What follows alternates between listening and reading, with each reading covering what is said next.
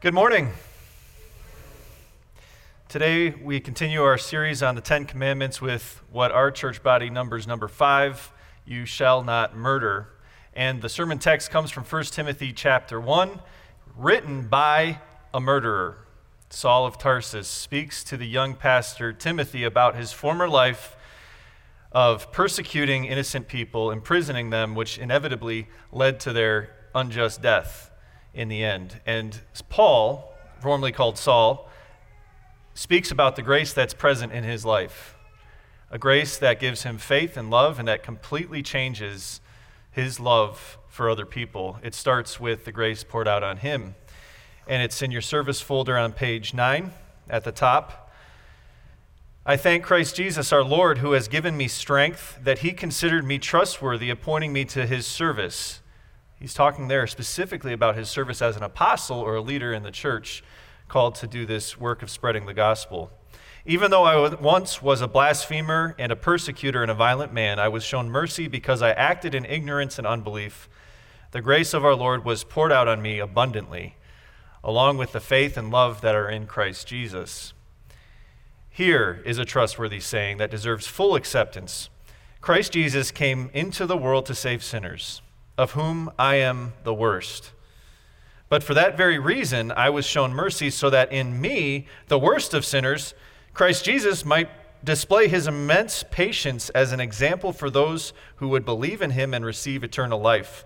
Now, to the King eternal, immortal, invisible, the only God, be honor and glory forever and ever. Amen.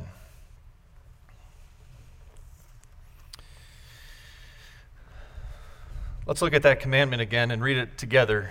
Fifth commandment You shall not murder. Who agrees with this commandment? Raise your hand. Good idea? Okay. Go and do likewise. Amen.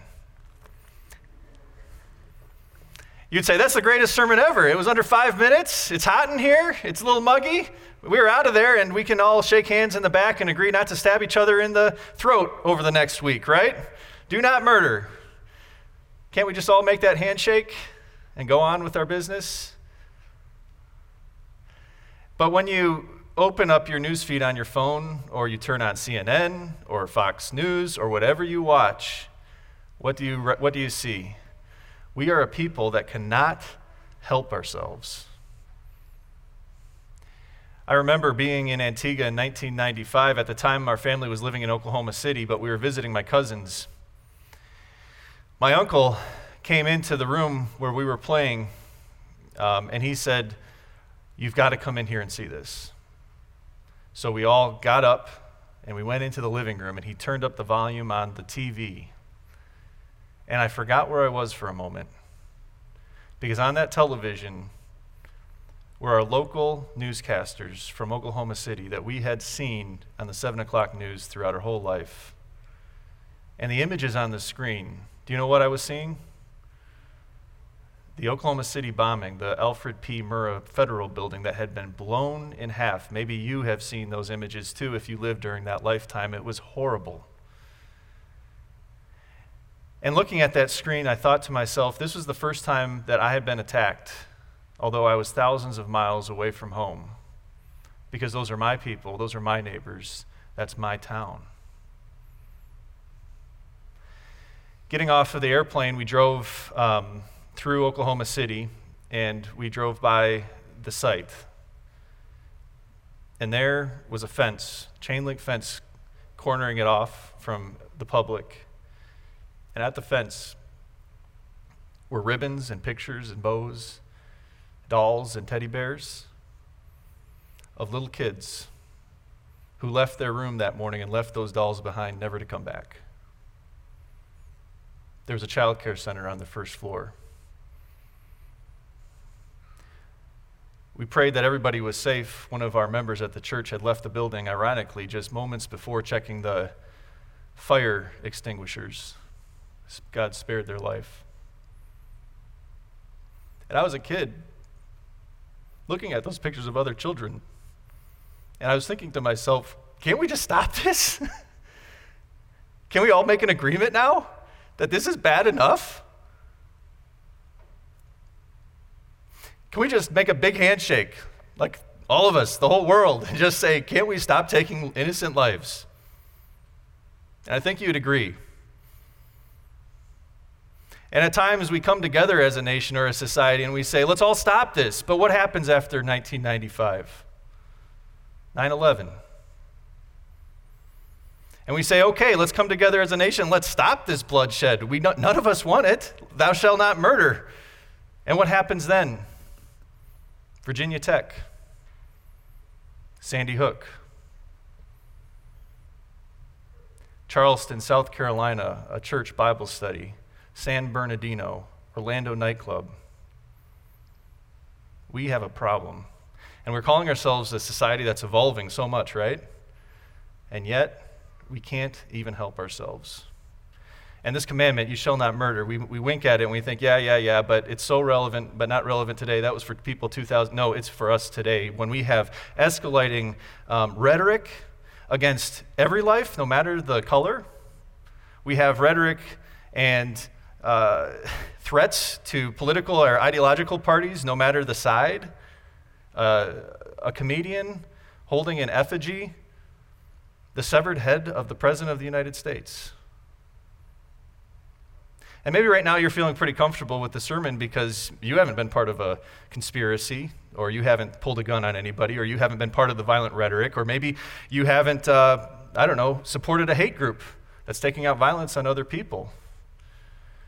But to keep the fifth commandment is so much more than just not to murder. Because I'm sure Timothy McVeigh wasn't born and in, in his infancy decided to bomb and kill 168 people.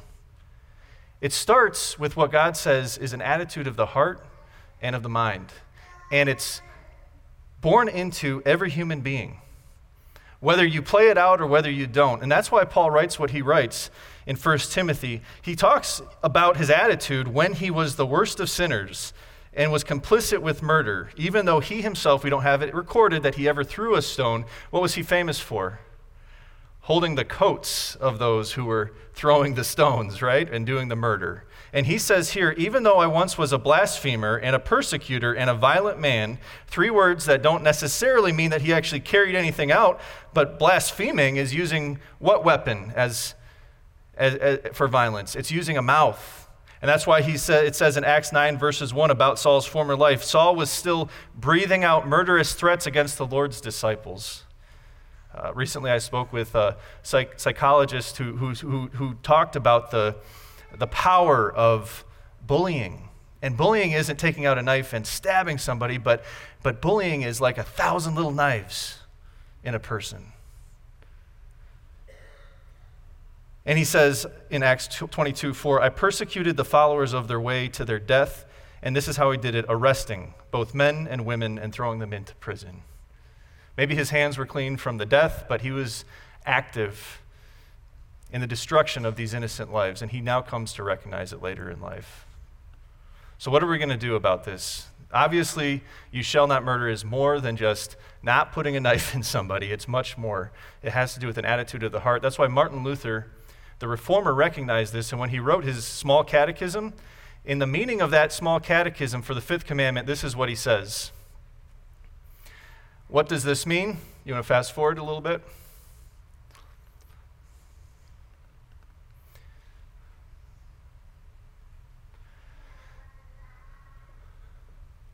One more. He says this, and let's read it together. We should fear and love God that we do not hurt or harm our neighbor in his body, but help and be a friend to him in every bodily need. It's calling us to keep this commandment all the way through with the same attitude that God has to look out for the bodily welfare of another human being. And we're going to go three places with this commandment. How do we keep this commandment like God is really asking us to keep it? Number one, to love what God loves. Number two, to see what God sees. And number three, to trust what God did. Love what God loves, see what God sees, and trust what God did. Number one, love what God loves. I'll start with the illustration about this. What does it mean to love what God loves? Uh, as a young romantic, the pastor standing in front of you was dating his future wife in college. And we had been talking about what was happening to many of her friends at the time, which was they were all getting engaged. And this was a very important conversation that we had. And it was a conversation that we had many times and, agreed on.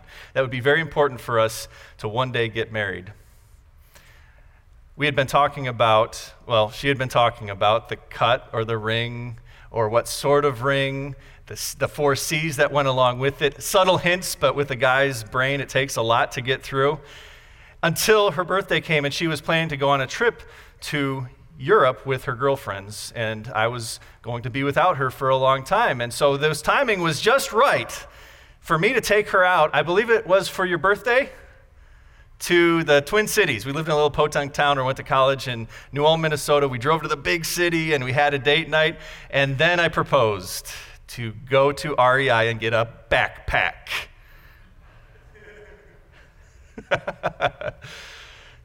and I was so proud of myself. I had gotten her what I thought she needed, right? Until the drive home and the tears came. And I understood in that moment that I wasn't sharing the same dream as her. God wants us to share the same dream that He has.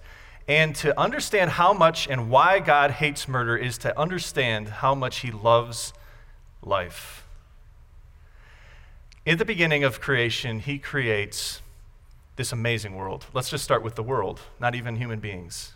He makes interesting creatures. He makes mountains and streams and brings the water up and makes the sky, puts the stars in the heaven, things we're still discovering today. Amazing things that by science that we can dig into and to understand. And when he creates, it seems like every time we come into contact with a creation passage in Scripture, it's like God is saying, I'm taking, I'm not lonely. God wasn't lonely why he created this world. He's perfectly infinite. He's Father, Son, and Holy Spirit that enjoys each other's company.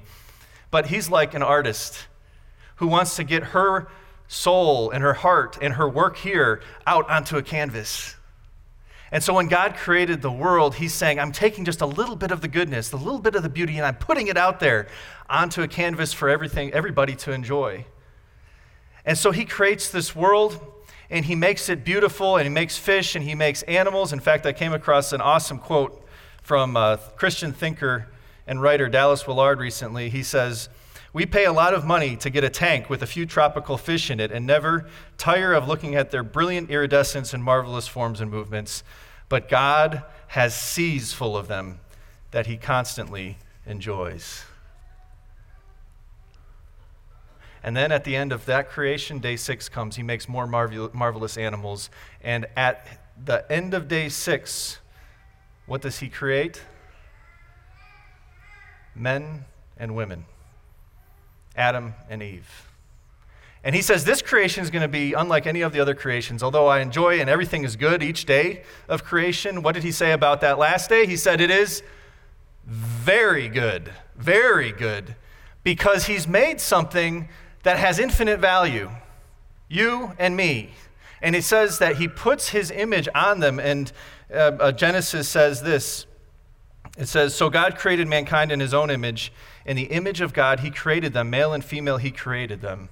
God's putting himself onto this creature and saying, This creature is unlike any other creature, and this creature reflects my very essence. And there are things about us, not everything about us, but there are things about us that reflect God, like we have an immortal soul that goes on into eternity, that we're created for a sense of justice, and we're created for a, a sense of love, and, and we're created for relationships that, that go on.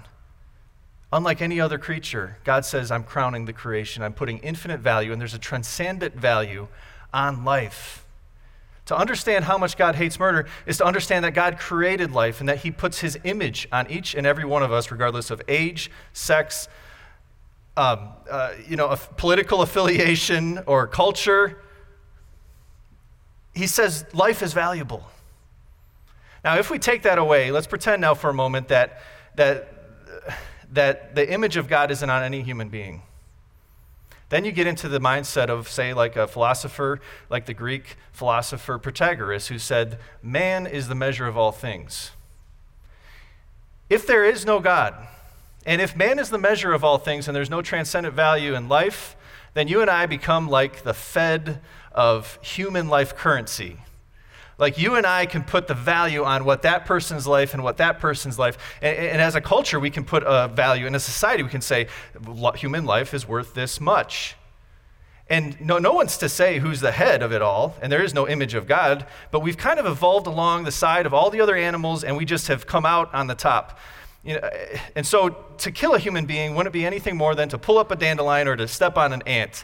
Really, if you think about it, you could put that kind of value on a human life if there's no image of God. And then, if you follow the logic, who's to say? Who's to say that some women have more value than other women?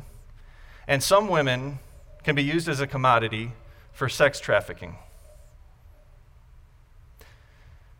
And if we're the fed of the currency of the human life, who's to say that little children who give nothing to society except their hands and their feet, who's to say that we can't just put them into factories and make them work 12 hours a day without any air conditioning and with little food and not pay them? Who's to say?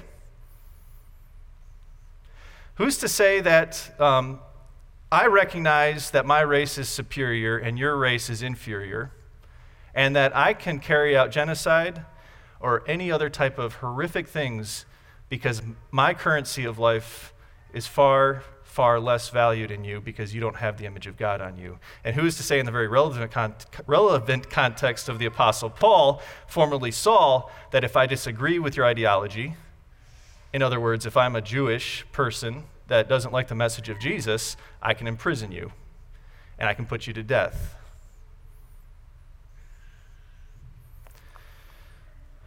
But that's not what we're created for, and that's not what God loves. God says, I've put an infinite value on every head. And so to keep my commandment means not only not to murder, but that you view another person with that same infinite value that I do. Not because of anything they've done, but because I put the value on them. And so when I get onto a bus and I see that my seat, I'm sitting in my seat and I see that there's somebody that is uh, uh, an elderly person or I see a pregnant woman, I'm going to give up my seat not because I'm the head of the currency of human value, but I do it because I see how much value God puts on that person and I give him my seat. This is how much God um, creates value for us. After Noah gets off the ark, um, it's an interesting story, and I wonder, and, I, and I'm sure that, that humankind was struggling with murder before the flood and with taking human life unjustly. It says this it says, God talks to Noah and he says, Whoever sheds human blood, by humans shall their blood be shed. That's how important life is to God. That if anybody takes a life unjustly, that God says that same person that takes the life is putting them in the spot of God. And God does not want that to happen. And then he says, As for you, be fruitful and increase in number, multiply on the earth and increase upon it. In other words, I want you to value life so much that you support the ongoing of life with your words, with your deeds, with your actions, with your family planning. I want you to embrace it as a gift. So, to love what God loves means not just to not murder, but to look out for the welfare of everyone around you. But then, to keep the fifth commandment, we need to, two, see what God sees. Shortly after the Virginia Tech massacre, as it's been known now, where 33 lives were taken, including the perpetrator, there was an op ed piece in the New York Times. Um, David Brooks wrote this. You can put it up on the screen. I can't see as well from there. And he writes this, and he recognizes that there's this shift in the attitude of how we treat life. He says, in short, the killings at Virginia Tech happen at a moment when we are renegotiating what you might call the morality line, the spot where background forces stop an individual choice and individual responsibility begins. The killings happen at a moment when the people who explain behavior by talking about biology, chemistry, and social sciences are assertive and on the march, while the people who explain behavior by talking about individual character are confused and losing ground. Do you know what he means by that? What he's saying is this. After a massacre like this happens, today in our society, we're talking more about the social, uh, the social biological makeup of the murderer. What caused them? What triggered them to do this in their upbringing? What caused them? What triggered them to do this in their, um, in their uh, psyche? And we're trying to analyze that so much And what we're doing is that we're focusing more on the surroundings of the upbringing of a murderer that what aren't we focusing on anymore? He says personal character, i.e., in church we call it sin. And there is a place for analyzing a murder, but it's exciting to do, and there's so many documentaries on it. There's just about as many so, socioeconomic makeups of a murder that there are people. But what he's putting his finger on is interesting. We, ne- we aren't talking any longer about the heart and about the soul that recognizes that God puts infinite value on life. Jesus would be one to come back and say, it's all about what's in the heart. It's all about the personal characters that comes from the Spirit. That's why he had a sermon series on the Ten Commandments. Did you know that? His sermon series was called The Sermon on the Mount. And he preached a lot better than any of us pastors and a lot more direct. He got to the point. This is what Jesus says. He says in Matthew 5 21 and 22, You have heard that it was said to the people long ago, You shall not murder and anyone who murders will be subject to judgment. But I tell you that anyone who is angry with a brother or sister will be subject to judgment. Again, anyone who says to a brother or sister's, Raca, is answerable to the court, and anyone who says, You fool, will be in danger of the fire of hell.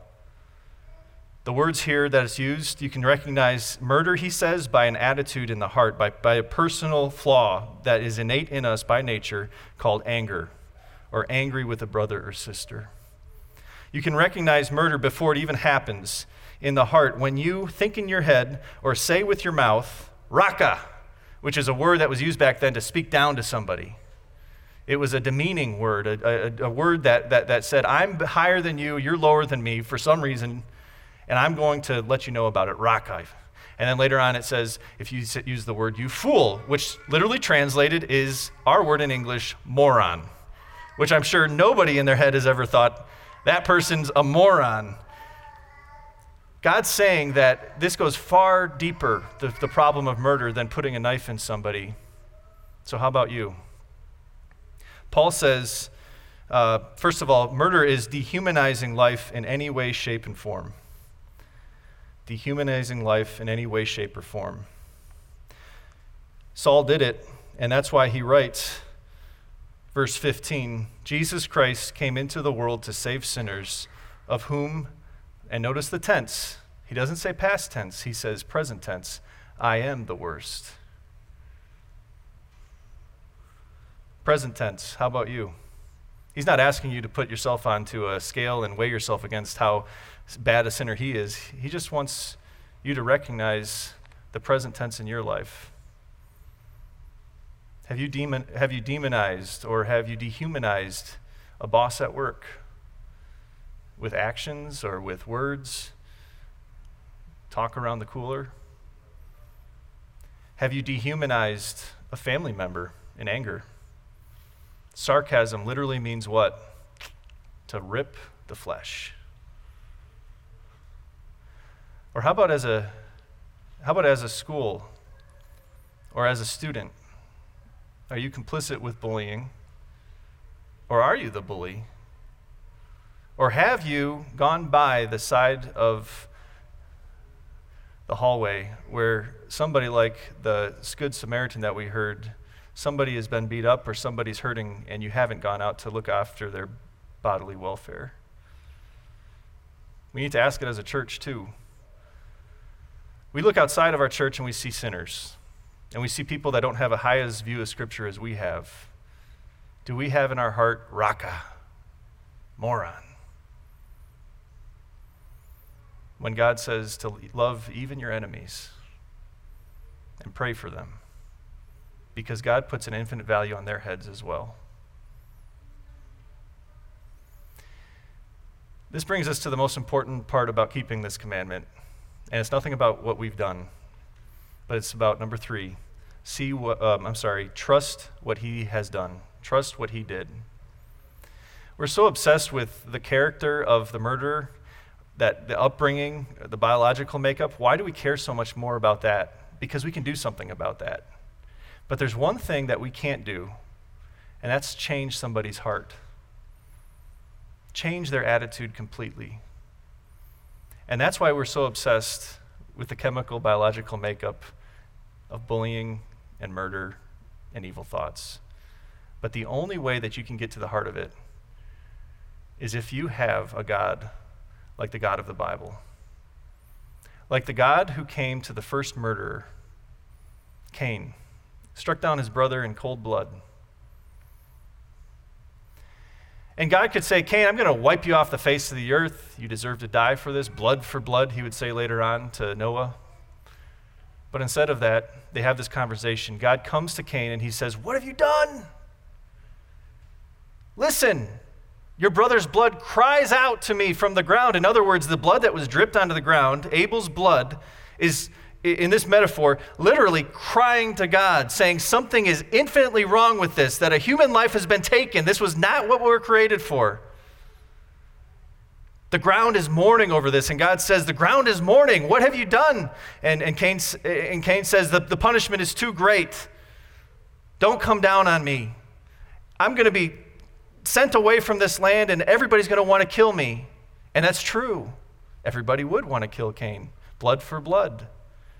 But what does God say instead of, You're going to be killed? He says, What? No, not so. Anyone who kills Cain, a murderer, will suffer vengeance seven times over. And he puts a mark on Cain. It's nothing that Cain earned or deserved, it's called grace.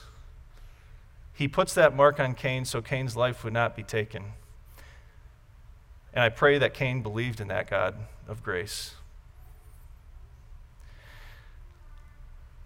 The blood cried out from the ground, saying that there was something infinitely wrong with human beings, and there is. It's called what Paul says the chief of sinner syndrome. We're broken. But God did something about it, and He changed the hearts. And He did it this way He came to earth and instead of dehumanizing human beings, what did he do? He healed them. Instead of hurting them, he healed them. When they were hungry, he fed them. When they were sad, he brought rejoicing and news of the kingdom of God. When they died, he brought them back to life. He is everything that you and I aren't, that the fifth commandment asks. And then he was murdered in cold blood by you and me. And when his blood dripped down and hit the earth, unlike Abel's blood that stained it forever, his blood cleansed the earth forever. For the murderers that were putting him to death, and for you. So you're forgiven. I love the passage from the book of Hebrews that talks about this. It says, let's read it together. In fact, the law requires that nearly everything be cleansed with blood, and without the shedding of blood, there is no forgiveness. But there is forgiveness for a murderer. His name, Paul. His name, Pastor Dan. His name, you. And so Paul writes this to Timothy. He says, in closing, even though I once was a blasphemer and a persecutor and a violent man, I was shown mercy because I acted in ignorance and unbelief. The grace of our Lord was poured out on me abundantly, along with the faith and love that are in Christ Jesus. Do you notice what he says? That God shows him mercy because he acted in ignorance and unbelief. And that's odd to us. That's an, uh, you know, why is it because you're ignorant? Because you acted unbelief? Because you're a murderer? Exactly. That's exactly the point. Because we have these thoughts because we have these actions, because we are so steeped in sin, there was no other Savior that could save us. And so God showed mercy. Where sin increases, grace increases that much more. And that's why he says what he says in the next sentence The grace of our Lord Jesus was poured out on me abundantly. And the word in Greek used here is the word like a wagon that's going along the road, and there's a buggy on the back, and the wagon is steep uh, and just toppled over with gifts or with hay or with whatever it is, and everything's falling off to the side. Just think of a dad packing up a car top carrier that's not packed right, and this thing just spills all over the highway. This is the picture of grace, though. It's spilling all over the world, and God says that spilling over, that grace is spilling onto even the worst of sinners. You can't miss it, grace. And what does it produce? Along with this gift called grace, it, it gives us two things in the package it gives us faith and it gives us love. Faith that God has put infinite value on my head why, by saving me. Faith that God has put transcendent value on every other human being, whether I love them or not. When you're forgiven, now you love them. When you're forgiven, now you don't look at the race, now you look, don't look at the gender, now you don't look at anything else, but in Christ we all are one. And that's true for the people that you look at in your home, in your school, in your work, at church. And that's going to express itself in love. Two quick examples about how you can love your neighbor and look out for their bodily welfare. A connect group recently, and by the way, just because I'm mentioning two doesn't mean that this is happening all over the place with Christians, and they're doing it in small ways and big ways. I'm reminded of Ron Baker, a connect group leader um, that passed away a couple years ago in a tragic accident, actually. Before that accident, he wanted to bring me to a meeting, and so we went out to lunch and he brought out on the table, he was so happy. His Connect group that got together for Bible study said, This is what we want to do. This is what we feel like we're called to do. They, he had a big bag, big plastic bag, and in that bag was a tarp and water bottle and some non perishables and a flashlight. And he says, We're getting these to the people who really need them the most. He wasn't telling me to brag, but he was telling me because he wanted to share in loving the things that God loves, which is other people that need bodily welfare help. Maybe you have a story like that too. This is why we do what we do at church. When we talk about things like going out into the community and helping people that need help, whether it's a physical thing or a spiritual thing, we do it because we have been forgiven. For the love of God, we've been forgiven. We've been given everything, and so we have things like August 12th, giving away 140 backpacks full, filled with um, school supplies and feeding the community. We don't do it for PR, and we don't do it to get more members or to fill the church building. Why do we do it? We do it for the love of God, because we love what He loves. Underneath grace, love what God loves, see what God sees, and then trust what He's done in your life and in the life of others, then share it by keeping this commandment. Amen.